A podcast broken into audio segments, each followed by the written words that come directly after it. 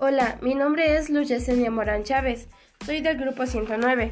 El día de hoy, lunes 9 de noviembre del año 2020, en la asignatura de lógica, vimos acerca de la argumentación.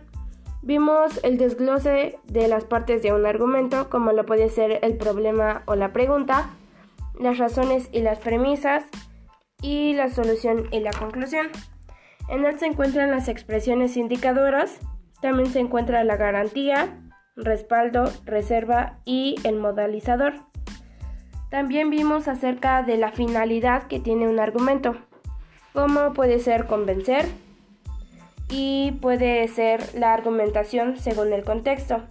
También vimos la diferencia entre argumentar y demostrar y la diferencia entre explicar y justificar. Esto fue en resumen lo que vimos el día de hoy 9 de noviembre. Gracias.